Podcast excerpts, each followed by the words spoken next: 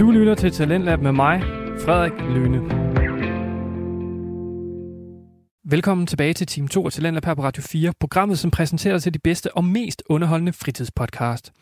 Vi hørte i sidste time samtale-podcasten Filmklubben med Alexander Bjørn Jensen og Ida Mosegård, hvor der, blev, hvor der bliver nørdet film. Og i aften er der fokusen på den tyske Netflix-film Intet Nyt fra Vestfronten. Og vi blev jo ikke helt færdige med afsnittet i første time, så jeg synes altså bare, at vi skal vende tilbage til aftens afsnit, hvor det nu skal handle om musikken og ikke mindst instruktøren af denne film. Spændende. Her kommer Filmklubben. Øhm, inden vi lige vender tilbage til instruktøren, så skal vi, øh, det, det er jo en fast groet ting, snakker om musikken. Ja, der er jeg meget spændt på, hvad du ja, vil sige til det. Det er jo Volker Pertelmann, Ja, som øh, nogen måske kender fra Lyon, som var øh, en øh, fransk film, tror jeg, øh, der også var nomineret, Oscar nomineret, hvis ikke engang den vandt. Han var i hvert fald også nomineret øh, som bedste komponist, øh, men vandt ikke. okay. Øhm, han har komponeret musikken øh, til den her film. Øh, hvad tænker du, hvis jeg lige skal spørge dig først? Øhm, jeg synes, at det var noget dybt ubehagelig musik. Øhm, det, det, hvor jeg for alvor først blev mærke i musikken, det var i den her scene, hvor de, øhm, hvor de melder sig til krigen, og hvor der så kommer den her, det her trommeslag, lidt ud af ingenting. Du, du. Og, og jeg, jeg tænkte sådan, okay, er det, er det fordi, er der nogen, der slår på trommer i, i scenen, eller, eller hvad? Og så går der lidt tid, og så lige pludselig ud af ingenting, så kommer der et til, du, du.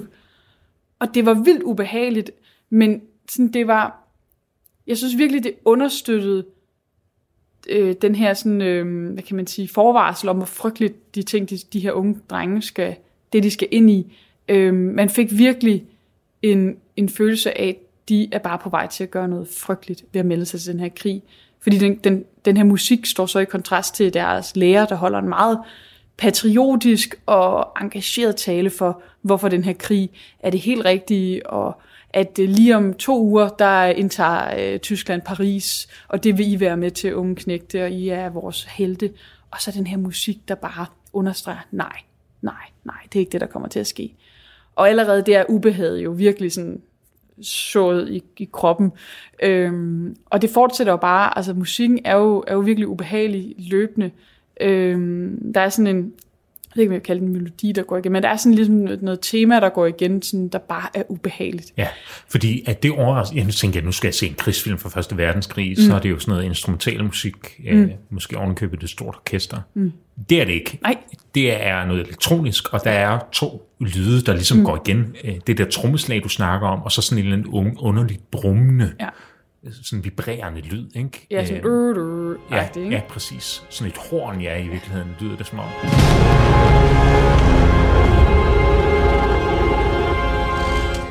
Som jo, altså jeg synes jo starten på filmen er fed, men musikken overrasker mig helt vildt. Og jeg kunne slet ikke finde ud af, om det var galt eller genialt. Nej, det jeg sad og, men, men også fordi den jo kommer under den her meget... Musikken er jo voldsomst i de fredeligste scener i virkeligheden, ikke?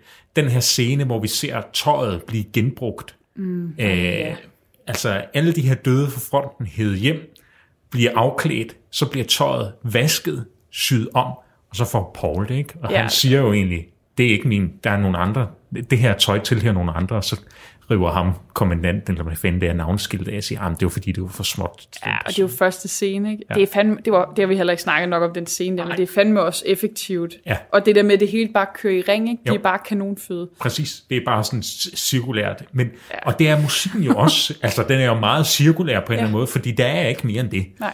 Og øh, øh, på, en, på, en, på en måde var jeg ret skuffet, på en, men det, på en anden måde, hvordan skal man forklare det? Det var jeg kun til at starte med, fordi mm. jeg måske havde forventet noget andet. Da jeg gik fra filmen, tænkte jeg egentlig, at det hele hænger ret godt sammen. Ja. Det virker meget opsigt, den der musik. Mm. Måske fordi den ikke er så meget med. Øhm, Jamen også fordi det, det er jo bare understreger et ubehag, ikke?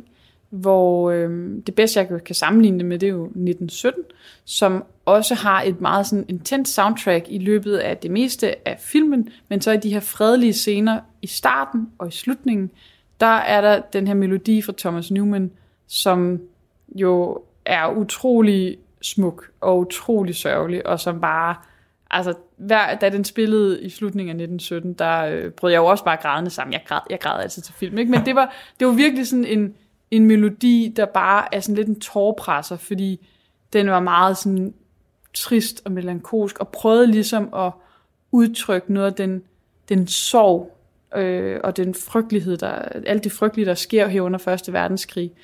Men, men det, det er jo også det er bare meget svært at give udtryk for, ikke? fordi i 1917 synes jeg, musikken bliver, og historien handler meget om bare to soldater, øh, der rejser lidt, løber lidt rundt og render lidt rundt i, ved fronten. Her er det jo meget mere den der stillstand ved Vestfronten, og det er meget mere ubehageligt, og der er slet ikke, altså, jeg kan faktisk godt lide på en eller anden måde, at, der ikke, at de ikke prøver at gøre det sådan øh, sørgeligt, fordi de ligesom øh, en, en selv som ser, kan man jo nærmest ikke rumme, øh, rumme alt det her frygtelige, der sker. Det kan musikken heller ikke. Altså, den kan rumme brutaliteten og, og fordømmelsen af, hvor frygteligt det her, alt der foregår på skærmen nærmest er, alle de her krigsscener.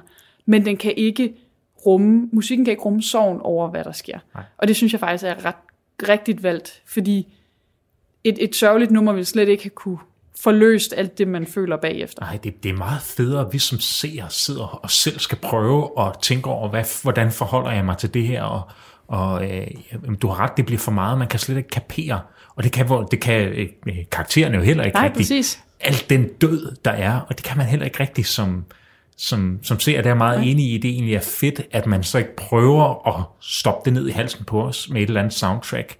Og det, bærer, det, det underbygger jo meget det, øh, instruktøren har sagt til start med. Han vil ikke lave den her historiske heltefortælling mm-hmm. om øh, nogle vestlige øh, mænd, der redder Europa. Det er 1917 jo en fortælling om, ikke? Mm. Øh, to mænd øh, til et, et fantastisk soundtrack, men som er episk og følelsesladet. Øh, den her krigsfilm vil noget helt andet. I virkeligheden tror jeg egentlig, jeg vil sammenligne den med Der Undergang, ikke?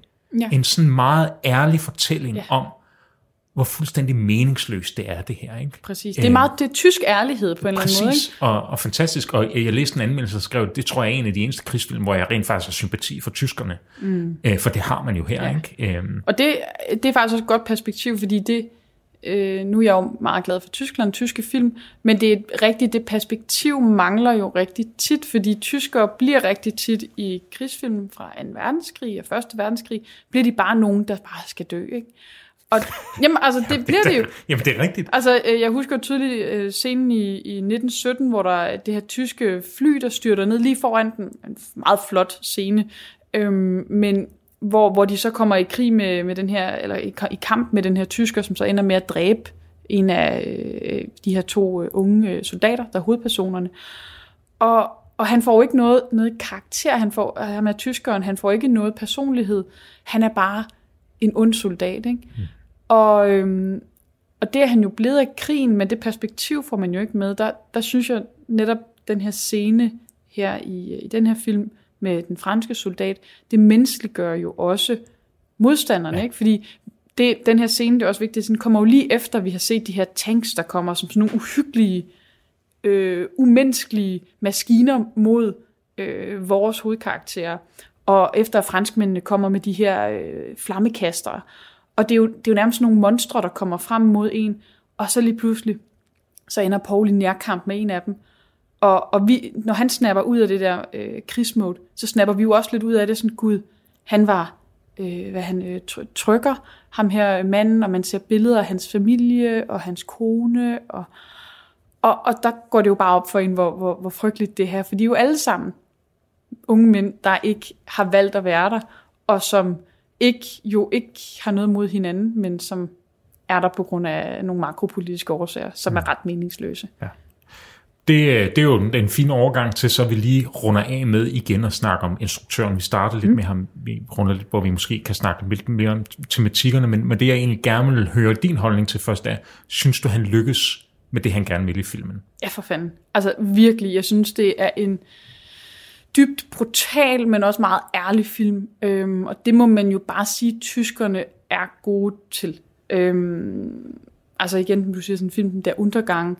Øh, jeg vil også sige sådan en, en serie, øh, som øh, også har været sendt på, på danske øh, kanaler, der hedder Unser Myter, Unser Fætter, øh, som øh, handler om, om fire unge mennesker under 2. verdenskrig, øh, og deres historier, som også er utrolig brutal og ærlig over for, hvad der sker, hvor øhm, fordi det jo bare, altså de har bare oplevet mange, mange rigtig frygtelige ting, tyskerne, når man ser på den tyske historie, som vi også snakker om tidligere, og der tror jeg bare, det er virkelig, øh, der må jeg bare sige, at tyskerne er virkelig gode til at have noget brutal, realistisk ærlighed over, hvor frygtelige ting, der foregik. Øh, også en serie som Babylon Berlin er jo også god til at vise det. Øh, og, og ja, det er mange tyske film har meget den her sådan, ja, rå øh, følelse. Og det, det synes jeg, den her øh, også er rigtig god til. Og jeg synes, det er en rigtig god, øh, hvad kan man sige, den, den lever ligesom op til, til det originale værk som jo også har noget rå brutalitet over sig. Selvom jeg ikke har læst bogen, så Nej, er det jo det er rigtigt. klart mit indtryk. Den del er spot on. Ja. Øh, der er nogle valg, som jeg undrer mig over. Ja. Øh, det første er jo, at i filmen her begynder i 1917. Bogen starter jo i, i, altså begynder i starten af krigen, og det giver jo mening, at Paul bliver grebet af den her naive fortælling om mm. nationalisme og den pa- patriotiske held. Ikke?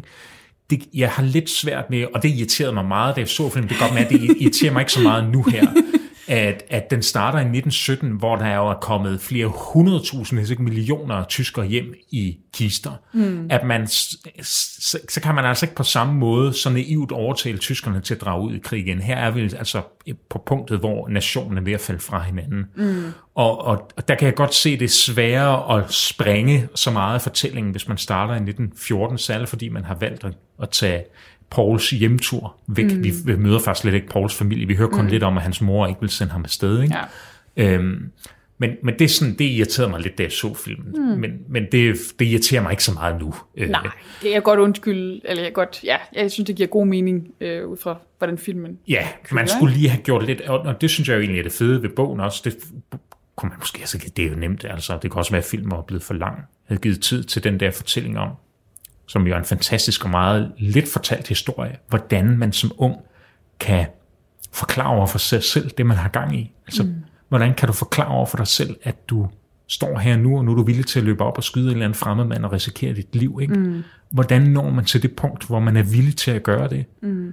Og, og, og det, er jo, det er jo fedt. Det er jo en fed tale, han får der til at starte med. Det kunne jeg godt have tænkt mig, der var lidt mere af. Mm. Øhm, måske særligt, fordi man havde valgt at sætte startsårstallet øh, årstallet til 1917, så, mm. så burde man måske også have en lidt bedre forklaring for, hvordan Paul bliver grebet af den her nationalistiske tankegang.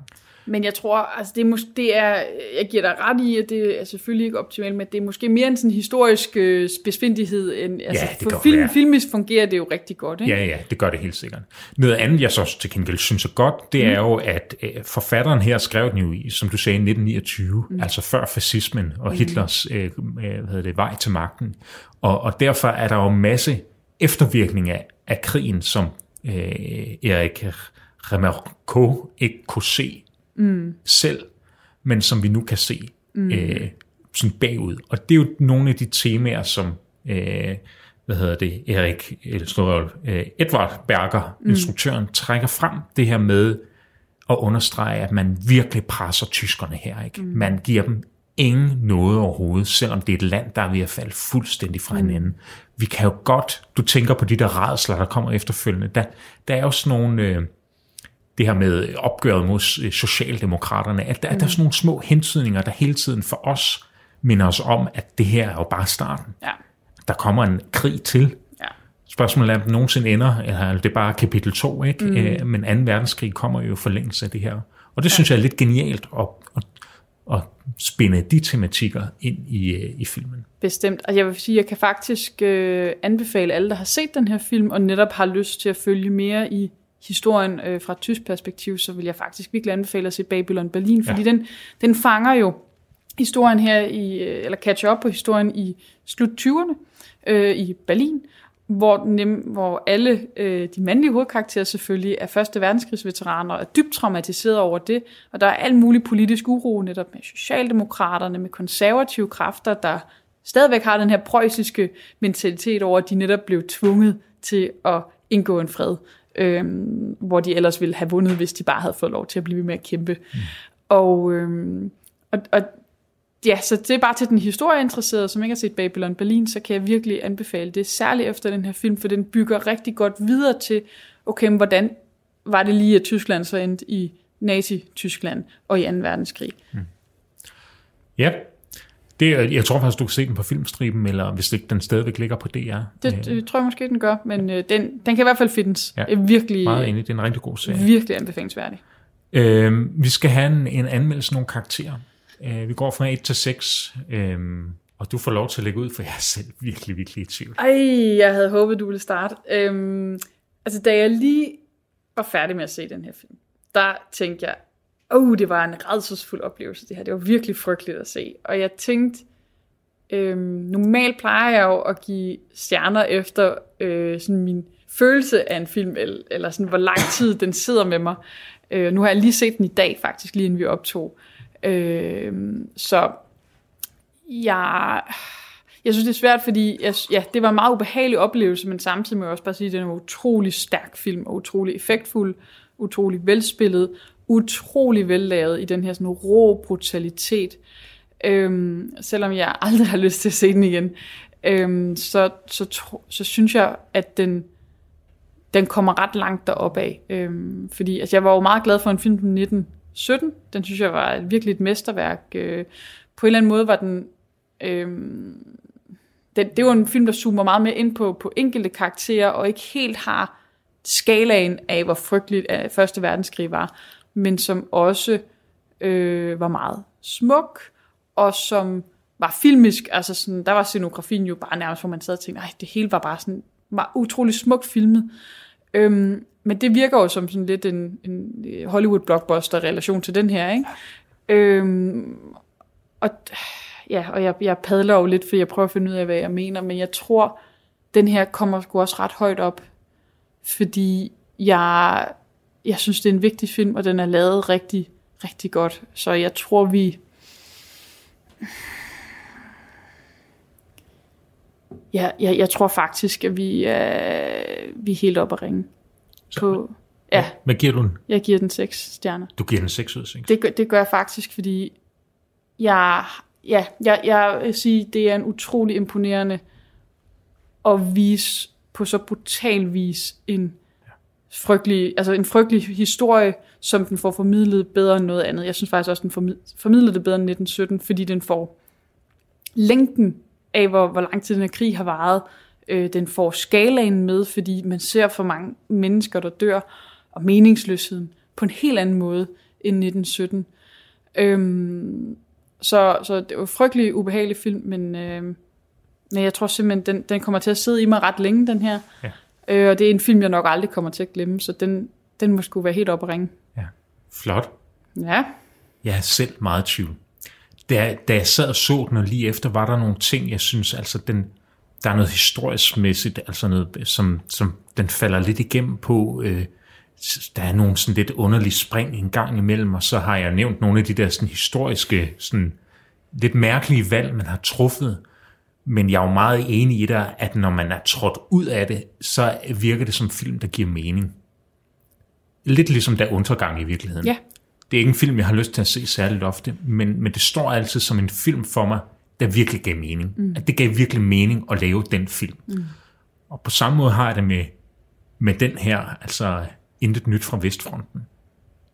1917, jeg sad og så klip fra 1917 efter at have set den. Mm. Det er jo, det ligner nogen, der har lagt et farvefilter henover. Man kan slet ikke, den er, den er for flot, tænker man, når man Jamen, ser den er en utrolig smuk, ikke? Jo, Og det, det passer jo slet ikke til, til den oplevelse, man har fra den her film. Nej, jeg var helt blæst bagud over 1917. Jeg synes, mm. fantastisk film. Den, det er som om, den er lidt ødelagt af at have set den her. Helt enig. Det er som om, den ikke er så autentisk længere. Øh, og det her er jo sådan en, synes jeg også, et helt store krigsfilm. Ja. Og jeg tror, jeg kommer til at se den igen. Øh, kommer til at gå lidt tid, men det er sådan en film, jeg har lyst til at vise folk. Ja, det er selvfølgelig rigtigt. Den, den giver et eller andet. Ja, jeg skal lige, øh, altså nu har jeg jo lige set den en halv time, inden vi, vi begyndte at optage, altså det kan være, at den lige skal sådan bundfældes. Jamen, det kan det kan- være en dag, for lyst til at se Ja, den det igen? kan godt være. Jeg kan forstå, du ikke lige... Jeg fortalte også, at jeg nærmest havde mareridt Ja. natten efter. øh, øh, og derfor så hopper jeg simpelthen et, et, sådan lidt i spektrum. Jeg kan simpelthen ikke finde ud af, hvor jeg skal ligge. Ej. Og jeg tror, det kommer an på, hvornår du spørger mig. For nu, når vi har talt om den her i, i lidt mere end en time, så synes jeg, at den er fantastisk. Og det kan godt være, hvis du bare sådan spørger mig pronto øh, nede på gaden, tænker jeg, men der var også, der var også det. Så lige nu talt varm og lidt forelsket i den, så siger jeg 5 ud af 6. Og, og det, i, i morgen siger jeg 4 ud af 6, så det kan godt være, at jeg siger 3 ud af 6 i overmorgen. Og så kan det være, at jeg kommer helt op og ringe igen. Øh, Hvorfor det, ikke 6 ud af 6? Ja, men, men det er fordi, jeg synes, der er nogle ting, hvor den sådan fortællingsmæssigt den har lidt svært ved, synes jeg, at binde den helt lange røde tråd. Det er måske også helt med meningen, at vi ikke skal have en rød tråd. Det skal bare være meningsløst, mm. det der foregår. Det der med, at vi ikke lige får forklaret, at nu er de sendt på Livik, altså nu mm. er de tilbage. Der er nogle af de der sådan, øh, øh, hvor ligger den der gård? Den ligger jo åbenbart meget, meget tæt på. Øh, Ja, det undrede også mig lidt, sådan, ja, at de lige pludselig kunne og det er sådan nogle ting, der irriterer ja. mig en lille smule. De irriterer mig jo egentlig ikke så meget, når vi står og snakker om den. Nej, det er jo småtingsafdeling, vil jeg sige. Men jeg har også givet den 6 ud af 6. Ja, det kan, altså, ja, det er nok det, jeg ender. Det, mm. det er den højeste karakter, jeg absolut nogensinde har givet, og, og det kunne godt være, at jeg vil give andre film. Men ja, jeg, jeg ved det ikke helt. Lad være med at spørge. Jamen, så må vi jo snakke om noget andet. ja. øh, det er Tysklands kandidat til en Oscar. Tror du, den kan vinde den? Ja, for helvede. Jeg, jeg vil så også sige, jeg, efter jeg har set den øh, på vej herhen, der tænkte jeg, okay, den her burde jo vinde mange Oscars. Og nu hvor Oscar Akademiet også er begyndt at tage ikke tysk, eller ikke tysk, øh, ikke engelsksproget film ind i de andre kategorier, der vil jeg da bestemt håbe, at den her film bliver taget alvorligt i andre kategorier også, udover øh, bedste ikke øh, internationale film. Fordi for Satan, den har mange ting kørende for sig. Både skuespilsmæssigt, øh, scenografisk især, hvor der bare, ja, det, det er helt vildt. Og den måde, de har lavet de her krigsscener på, jeg tror, det er nok nogle af de mest imponerende og mest uhyggelige krigsscener, jeg har set i en film nogensinde. Så det håber jeg virkelig Oscar Akademiet vil honorere, hvis de lytter med her på film. Ja, ja, det gør de jo. Det skal de jo. Det kan faktisk sige alle hemmeligheder, også der bestemmer, hvad der bliver nomineret. Jeg er meget i tvivl. Altså, jeg er enig i, den har jo potentiale i virkeligheden. Hvis det havde været en amerikansk film, så havde den jo været nomineret i en, i en række kategorier. Ja, bestemt. Øh, øh, kostymedelen er, er også flot, mm. måske særligt i startdelen, ikke? Der er noget med altså cinematography, jeg kan mm. ikke sige det på dansk, øh, kameraføring ja. og, og kulisser, der spiller ret godt for den. Øhm, og så noget skuespil, altså særligt for ham her, Felix Kammerer, mm. synes jeg spiller helt fænomenalt. Mm. Øh, og det er okay, det kun rigtig kommer til udtryk i den ene kraterscene der. Det er som om, det er nok. Øh, mm. Men øh, jeg ved ikke, om den har for lidt sådan historie i sig. Altså, når vi ser på nogle af de tidligere film, der har vundet, lad os bare tage druk for eksempel, så mm. er det jo meget mere sådan standard fortællingskurve, vi har fulgt. Ikke? Mm. Øhm, og øh, derfor kan jeg godt være i tvivl om, om den helt har pondus nok til Oscar-akademiet, selvom at, nu har jeg ikke set nogen af de andre nomineret, men, men det her er by far en af de bedste sådan, udenlandske film, jeg har set længe. Men jeg tænker, andre tyske film, øh, som jeg kom i tanke om, som hvis nok er blevet honoreret, det er jo sådan noget øh, De Andres Liv og Der Untergang, de er da begge blevet honoreret ja, øh, ved ja, Oscar-akademiet ja. også. Ja, ja, det kan øh, helt sikkert være. Øh, jeg ville have håbet det i hvert fald, fordi ja. nu må man have åbnet op både med, med en film som Parasite, øh, og hvad er det nogle af de andre hedder, øh, Roma, hvor man har haft altså ikke engelsksproget film nomineret i en lang række kategorier, ja. så vil jeg da bestemt håbe, at den her, måske også med lidt lobbying fra Netflix i ryggen, øh, den vil blive nomineret i, øh, fors- i forskellige kategorier, fordi ja. det fortjener den. Vi, øh, øh, vi, altså, det har jeg nærmest ikke nævnt, men jeg tænker det hele tiden. Øh, 1864 står for mig som det danske svar på den her film, og et godt eksempel på, hvordan det kan gå fuldstændig galt. Præcis. Øh, selvom man egentlig prøver det sammen. Ikke? Men ja. det var bare lige her. Du skal have et lydklip. Åh oh, nej. Jeg er ikke blevet klogere, siden du spillede det for mig sidst. Overhovedet ikke. På ingen fronter. Slet ikke på Vestfronten. you are a deserter. No, Effendi. Yes, you are a deserter. But from which army? Not that it matters at all. A man cannot be always in uniform. Your skin is very fair. Jeg tror, jeg har en idé. Ja, det, det så ud som om, du fik en Ja, åbenbaring. jeg fik, lige, jeg fik lige pludselig en åbenbaring, fordi som jeg sagde, jeg, jeg synes, det på lydkvaliteten lyder det, som om det er en ældre film. Ja, Øhm, og mit bud vil være øh, Lawrence of Arabia. ja. Ja. Det er også fuldstændig korrekt. Fedt. Ej, hvor godt. En noget ældre, men jo samme tematik i virkeligheden, eller det er i hvert fald samme tidsperiode. Ej, en fantastisk film også. Det, øh, jeg, jeg så den her for et år siden. Den er godt nok vild. Den her synes jeg faktisk også godt, vi kunne overveje at snakke om. Ja. Det er en meget lang film, men hold kæft, den Ja, hvad var den? Den var jo fire og en halv time. Jamen præcis. noget. Men øh, jeg brød den op i nogle mindre dele, ikke? men hold op, den er flot. Altså, det er jo... Ja. Altså for en film, der er lavet i 60'erne, der har den jo øh, cinematography, der bare kan matche, hvad man ser i dag. Og den er jo også et klassisk eksempel på blackfacing. Øh. Ja, det skal, ja, det skal man så lige øh, bide i sig, ikke? Men hold kæft, nogle af de, altså de scener med alle de statister, var der tusindvis af statister og nogle slag og sådan noget. Hold op, den er flot. ja. Så, Meget. Ja. Men det var helt korrekt. Yes! Øh, din egen værste modstander, eller skal man sige, øh, du vandt. Du Ja. får Oscar med hjem. Yes! Eller Lawrence, hvis du vil kalde ham det. i løbet af- meget gerne. Det var, det var det, Ja, vi nåede her. hold nu op. Må jeg lige sige en enkelt ting? Det er Ja. fedt at se, at vi får snakket om en tysk film. Det, øh, det synes jeg også, vi skal gøre noget mere af. Jeg har, der er simpelthen så mange gode tyske film, øh, som øh, vi Ja. skal udbrede lidt. Der er jo generelt ret mange fantastiske europæiske film, ikke? Ja, Øhm, men særligt tyske. ja okay. Ja, ja. Særligt tyske. Øhm, Så, så, øh, bogen. Du fik læst den sidste side i bogen op. Ja. Den er ikke med i filmen, Nej. men øh, vi kan slutte øh, det her afsnit med at sige, øh, at Paul han døde øh, den 11. november i den 11. time, ikke? Øh, 1918, og meldingen hjem, det var øh, intet nyt fra Vestfronten. Aber, Kameraden, wollt ihr als Soldaten und Helden empfangen werden?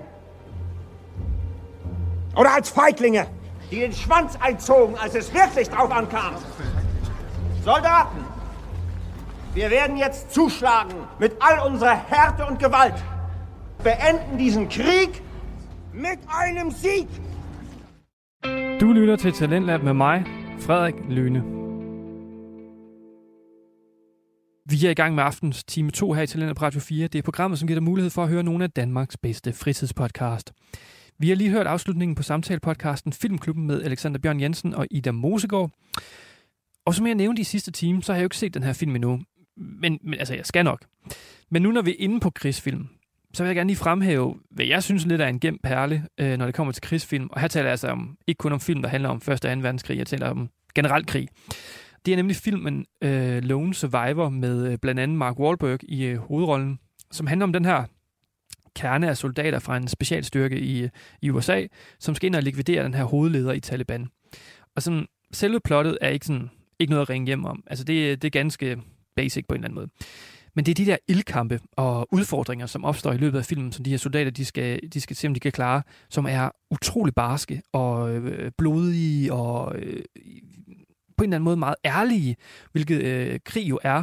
Øh, og det viser virkelig den her mørke side af, af den her glorificerede øh, amerikanske krig, krig nogle gange, hvor man sådan, de, de kan ikke komme til skade, og de vinder alt. Her, her ser vi altså nogle soldater, som virkelig får nogle slag, og som ja, faktisk ikke øh, klarer det øh, i sidste ende. Så den er klart i sådan, min top af, af, af krigsfilm, hvis jeg, skulle, øh, hvis jeg skulle nævne dem. Men vi iler altså videre nu, da vi nu skal til et afsnit fra fritidspodcasten Frygtelig Fascinerende med vært Maria. Frygtelig Fascinerende er en podcast, hvor vært Maria dykker ned i begivenheder, fænomener og personer, som er frygtelige, men ikke mindst fascinerende. Og i aften der skal det handle om Gulag-lejrene i Sovjetunionen, og hvilke forfærdeligheder de har ført med sig. Så en form for historisk tilbageblik og et lille tema, vi næsten kører her, til, her i aften i Talentlab. Her kommer Frygtelig Fascinerende. Du lytter til Frygteligt Fascinerende. Du er for nylig blevet anholdt, og det er noget rigtig, rigtig skidt. For de sidste mange gange, at nogen du kender er blevet anholdt, så har du ikke set dem igen siden. Derfor har du også gjort dig umage med at holde dig for dig selv. Lav profil, du ved. Du passer dit job, står op hver morgen og tager afsted og spiser din frokost til tiden. Tag lige hjem, når du er fri. Du bor i St. Petersborg, og på det sidste har det været et svært sted at bo. Ikke fordi der er noget i vejen med byen. Du elsker byen. Det har du altid gjort. Den er et kulturelt centrum. Den er smuk. Har brug interessante mennesker med store idéer. Eller, der boede mange interessante mennesker. På det seneste er der blevet længere imellem. Og så er det blevet så pokkers besværligt at skaffe bøger i den seneste tid. pokkers svært. Du elsker ellers bøger. Det bedste ved din lille bylejlighed er din bogsamling. På høje reoler, der går fra gulv til loft, har du bøger fra alle mulige tidspunkter i den russiske historie, men også fra resten af verden. Egentlig ved du ikke helt, hvorfor du tænker på bøger lige nu. Som du sidder der et sted, som du ikke helt ved, hvor henne, i et lille rum uden vinduer. Helt alene. Men måske fordi du har en nane fornemmelse af, at det er bøger, der har bragt dig i den her situation. Sidste torsdag vågede du nemlig pelsen og gik en tur forbi markedet bag den store kirke. Den flotte frelseren af det spildte blod kirke med farverne og løgkuplen. For på det marked har du tidligere haft held med at skaffe udenlandske bøger fra en mand med en lille samling i en brun skinkuffert. I torsdags var du virkelig heldig. Der havde han nemlig en udgave af Robinson Crusoe, som du længe har været på jagt efter. Så du købte den med hjem. Var omhyggelig med at pakke den ind under jakken, mens du tog med sporvognen. Du synes ikke, at der var nogen, der fulgte efter dig, men nu sidder du altså her. Du ved ikke, hvor længe du har siddet her. Det er svært at holde styr på tid, når der ikke er nogen vinduer. Men du er virkelig træt, og også ret bekymret. For du aner ikke, hvad der kommer til at ske. Når nogen du kender er blevet anholdt, så er de ikke kommet tilbage. Så du har ikke nogen historier, som du kan bygge dine forventninger på. Der er ikke andet, du kan gøre, end at vente. Velkommen til det her afsnit af Frygteligt Fascinerende, hvor vi dykker ned i de sovjetiske gulaglejre. Frygteligt Fascinerende er en podcast om alt det frygtelige, som alligevel fascinerer os. Her nørder vi helt ned i detaljen i nogle af de mest opsigtsvækkende og uhyggelige fænomener og begivenheder i historien. Velkommen til. I dag er jeg tilbage med endnu et lytterønske. Et af dem, som I er rigtig mange, der gerne vil have, at jeg tager fat i. Gulaglejrene. Det er dejligt, når I sender ønsker ind. Og selvom jeg ikke altid opfylder dem lige med det samme, så kommer de lige så stille. Gulaglejrene er det her system med arbejdslejre, der ligesom havde sådan en todelt funktion i det gamle Sovjet. For det første så er det et sted, hvor man kan sende straffefanger hen.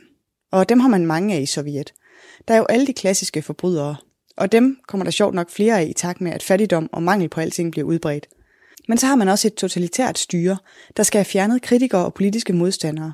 En frygtelig masse af den slags fanger. Og fanger, de er dyre. De skal indkvarteres og fodres, så derfor beslutter man ret tidligt i Sovjetunionen, at det er noget smartere, hvis man simpelthen kan bruge fangerne som gratis arbejdskraft for moderlandet.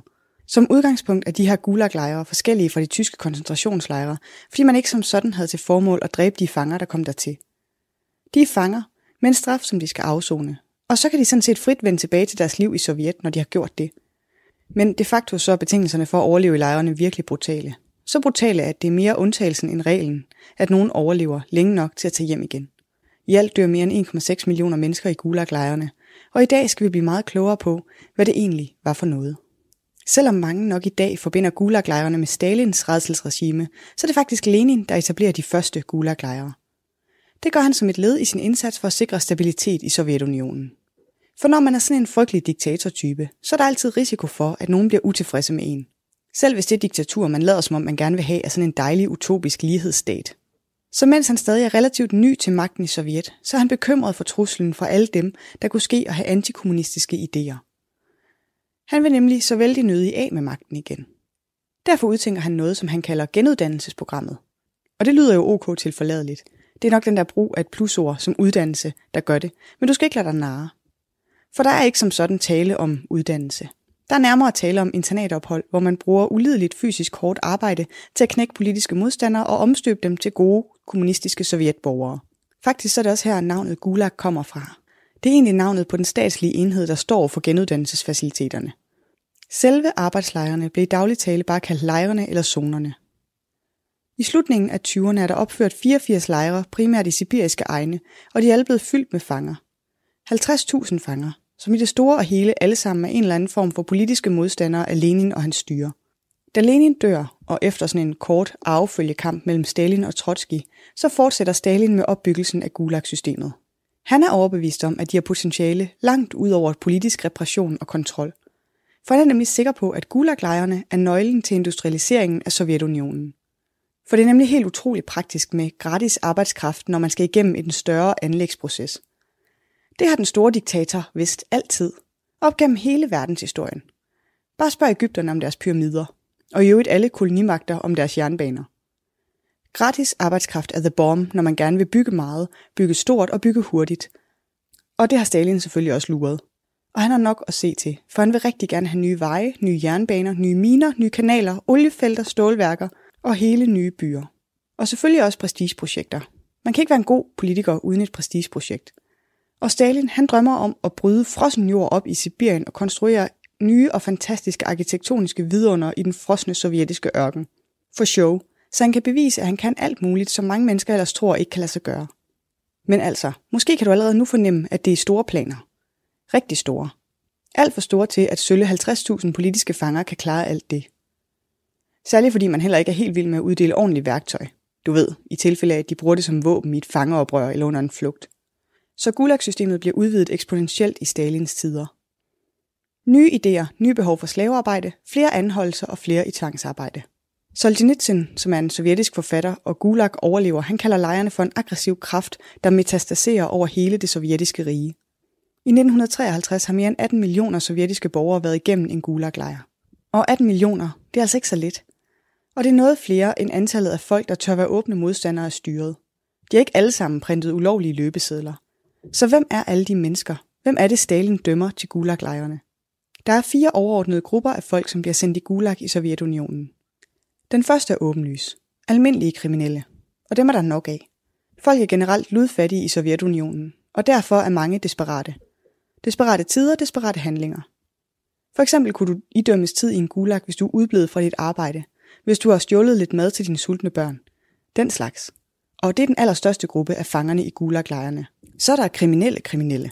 Dem, som man også ville straffe med fængsel alle mulige andre steder i verden. Mordere, røvere og voldtægtsforbrydere. Der slår man ligesom to fluer med et smæk i Sovjet og sender dem i arbejdslejre. Og så er der kulakkerne, og det var kulakker med K.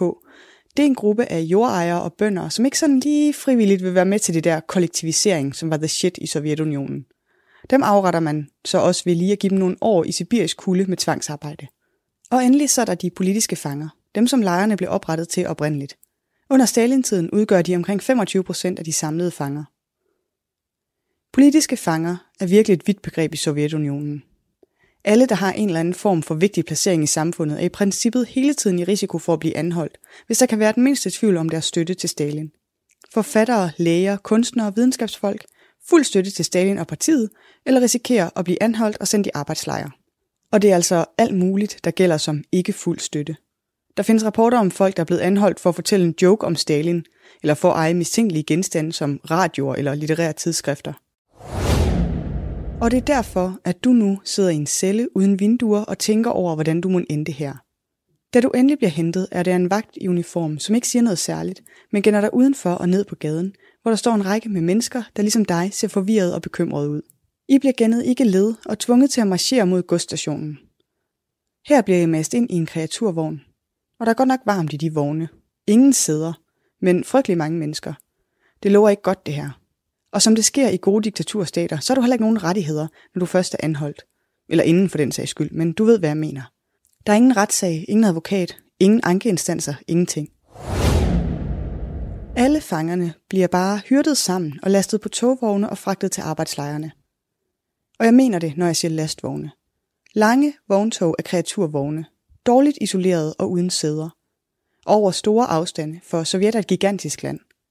Om sommeren betyder det dagevis i en glående varm vogn med meget dårlig udluftning.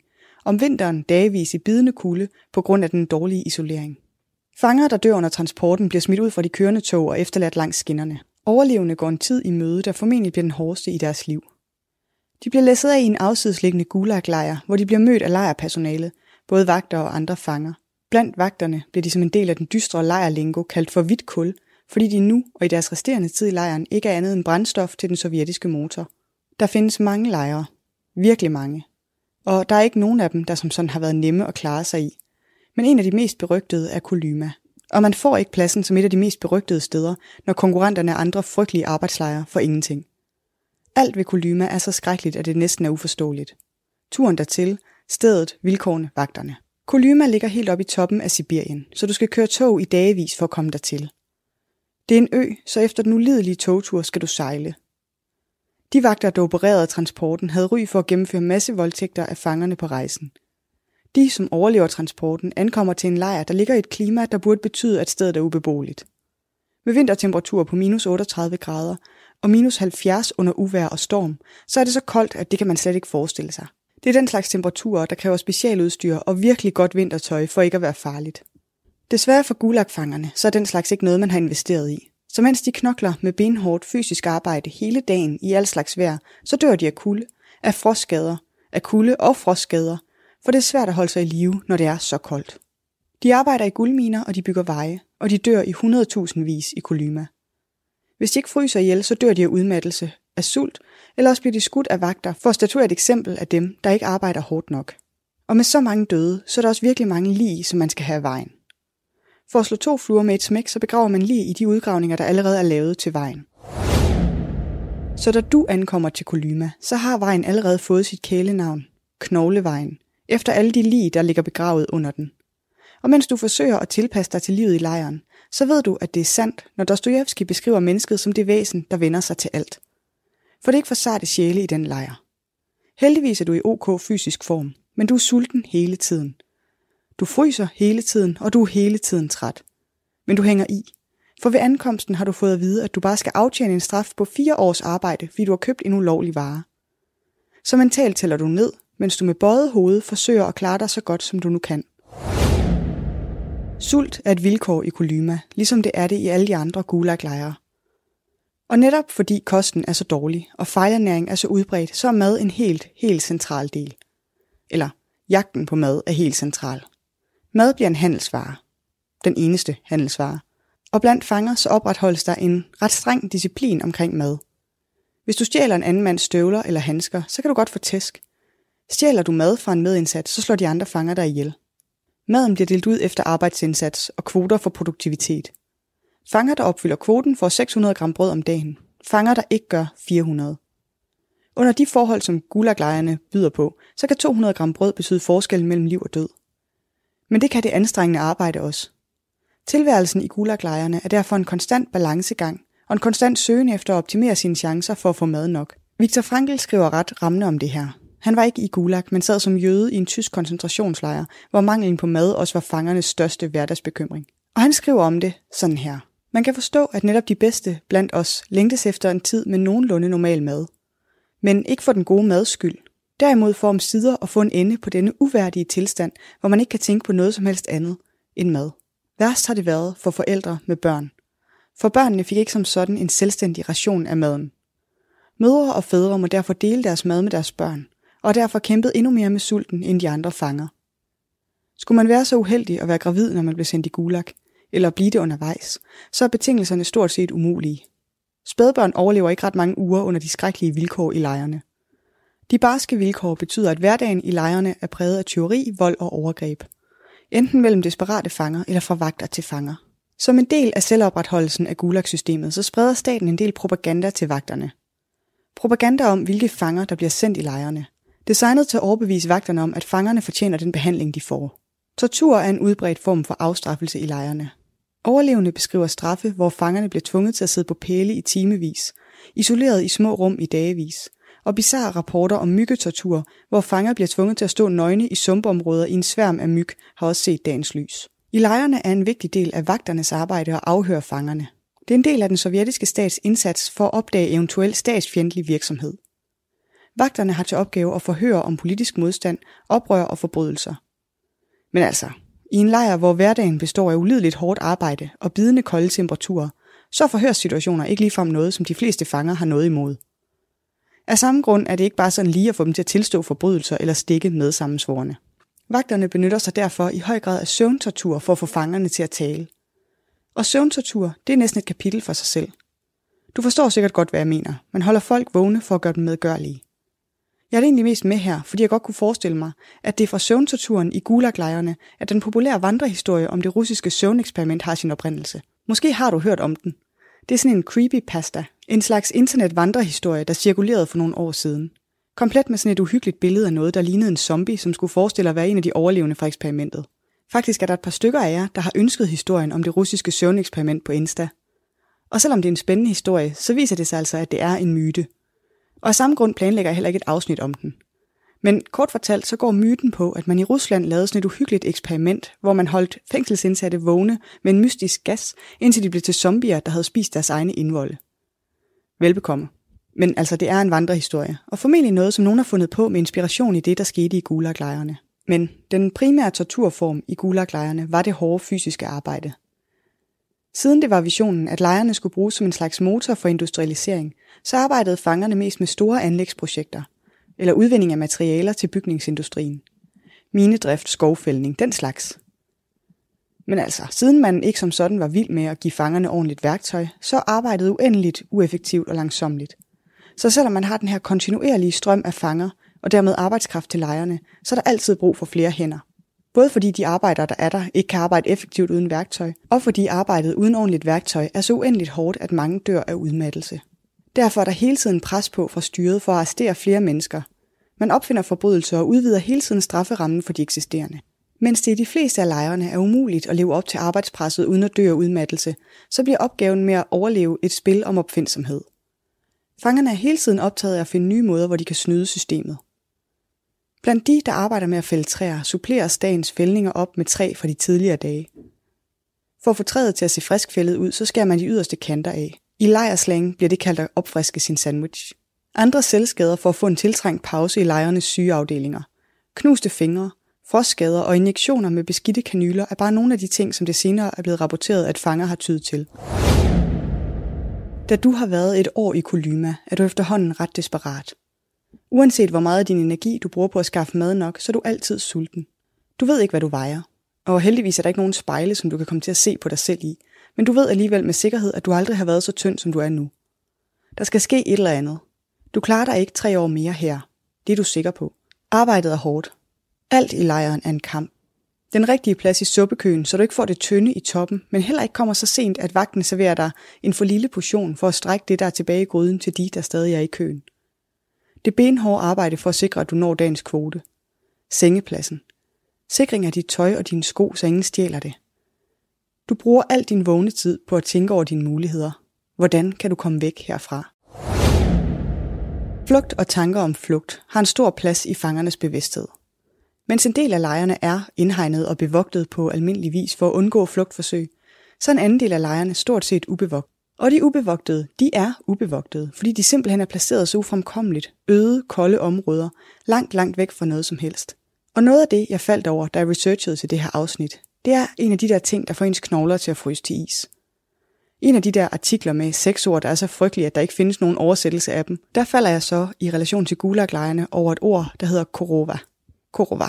Korova. Min udtale er sikkert helt off, men det er russisk, og egentlig så betyder det bare ko, så artiklen er ikke helt retvisende. Man kan godt oversætte det. Men i kontekst af gulaglejrene, så betyder det en person, som du tager med dig på dit flugtforsøg, for så at spise ham senere, når du løbet tør for mad. Fy for pyffer. Korova. Og det er faktisk ret aktuelt, når det kommer til de af gulaglejrene, der ikke som sådan er indhegnet eller bevogtet, men som så til gengæld ligger så langt ude i det sibiriske ødeland, at enhver flugt derfra indebærer risikoen for at dø af sult, eller dø af kulde, eller dø af kulde og sult. Både fordi enhver, der henslæber sin dame tvangsarbejde i den sibiriske kulde og sine netter i sådan en dum, uisoleret barak. Bruger man sin tid sådan, så bruger man helt sikkert også sin tid på at tænke på, hvordan man kan komme væk derfra. Men når det ikke er flugten i sig selv, der er problemet, men det at overleve efter flugten, så opstår der altså nogle ret grumme idéer og planer. Særligt med tanke på, at man dårligt kunne give sig til at tænde bål i den sibiriske ødemark af frygt for at blive opdaget. Så det må antages, at de fanger, der lykkes med at tage en Korova med, må overmande ham, slå ham ihjel og er nødt til at spise kødet uden at tilberede det. Efter Stalins død kommer der et opgør med gulaglejrene. Stalins efterfølger, Nikita Khrushchev, var modstander af systemet, og inden for få dage bliver millioner af fanger løsladt og overladt til sig selv. Mange vender traumatiseret hjem. Nogle har været væk i flere år uden mulighed for at have kontakt med familie. Flere har mistet ægtefæller. De fleste har oplevet sult og tortur. Nogle har oplevet voldtægt. Du har været relativt heldig. Du har klaret den. Du er tynd og afkræftet, men du har klaret den. Så nu kan du vende hjem til St. Petersborg. Og det gør du. Først til fods, senere med tog, og da du ankommer til byen, føler du næsten ikke, at du kan kende den igen. Måske er det fordi den verden, du har levet i det seneste år, har været så anderledes fra den pulserende storby. Mens du går gennem gaderne, finder dine fødder deres vanlige vej tilbage til dit kvarter og til din lejlighedsbygning. På vej op ad trappen slår det dig for første gang, siden du er blevet fri igen, hvad der mon er sket med din lejlighed. Da du kommer op til den, banker du på, for du har ingen nøgle mere. Først sker der ikke noget, og du tænker, at du skal have fat i din ejendoms visevært. Men så kan du høre skridt på den anden side af døren, og den går op. Og der står der en kvinde. I din lejlighed. Hun bor der nu. Det er ikke din lejlighed mere. Det er hendes. Du har ikke nogen ejendele på denne jord, udover det tøj, du står og går i.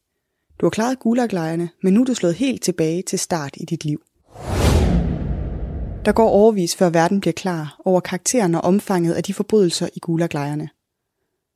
En af de der sådan die-hard forkæmper for sandhed og retfærdighed er forfatteren Alexander Solzhenitsyn, som med sin bog Gulag Øhavet og En dag i Ivan Denisovic's liv viser, hvad der virkelig foregik i gulaglejrene.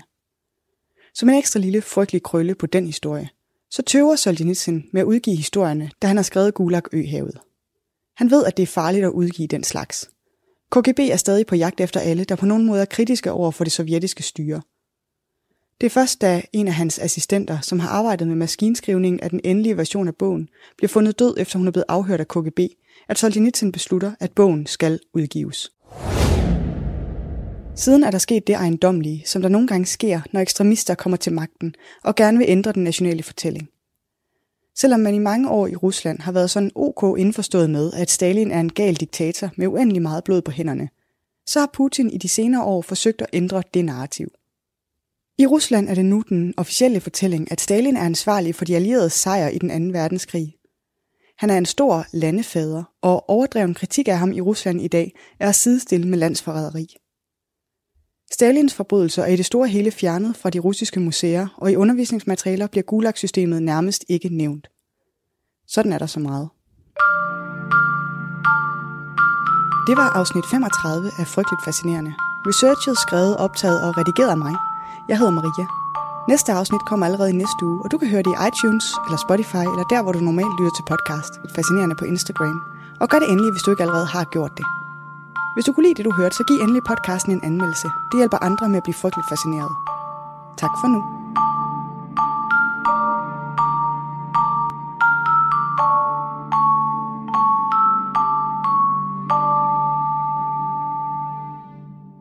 I researchen til afsnittet har jeg brugt oplysninger fra The Guardian, Gulag-øhavet og En dag i Ivan liv af Alexander Solzhenitsyn, Into the Shadows podcast, Wikipedia og Crack.com. Du lytter til Talentlab med mig, Frederik Lyne. Du lytter til Talentlab her på Radio 4, og vi er ved at være ved ende på aftens program. Vi har lige netop hørt afslutningen på fritidspodcasten Frygtelig Fascinerende med vært Maria, som i aftens afsnit fokuserer på de grumme gulaglejre i Sovjetunionen. Og så apropos det, jeg nævnte i første time, at 2. verdenskrig har taget alt fokus fra 1. verdenskrig, så føler jeg faktisk også lidt, at koncentrationslejrene i Tyskland og her med 2. verdenskrig, de er totalt taget fokuset for gulaglejrene og de forfærdeligheder, som fandt sted der. Det er som om, at 2. verdenskrig bare har taget alt fokus, når det kommer til krig og forfærdeligheder. Men man glemmer virkelig, hvor slemt det egentlig var i Sovjet og i gulaglejrene. Og der vil nogen jo altså mene, at det var endnu værre faktisk. Og det er jo lige før, at konklusionen, altså sådan på begge afsnit her til aften, som egentlig har været sådan lidt en... Det er først gået op for mig, når jeg, når jeg, når jeg står her og snakker egentlig, at det har lidt været sådan en, en, øh, et krigstema, vi har kørt, hvor, hvor vi egentlig sådan viser forskellige dele af, af Europas krigshistorie, som ikke har med 2. verdenskrig at gøre egentlig. Det, hvad kom før 2. verdenskrig, og hvad kom efter 2. verdenskrig?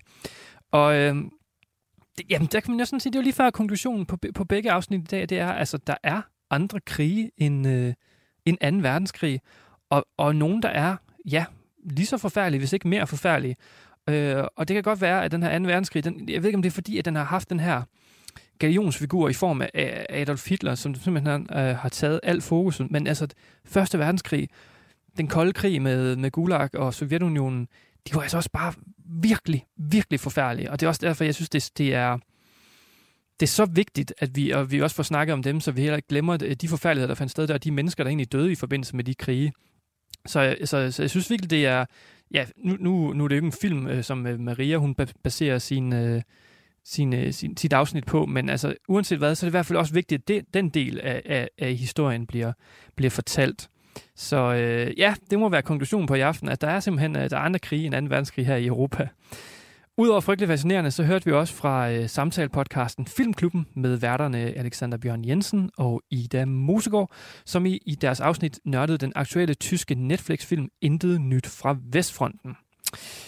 Du kan finde flere afsnit fra begge fritidspodcast ind på din foretrukne podcasttjeneste, og alle Radio 4 alle Radio 4's programmer kan du finde ind på vores hjemmeside og i vores app.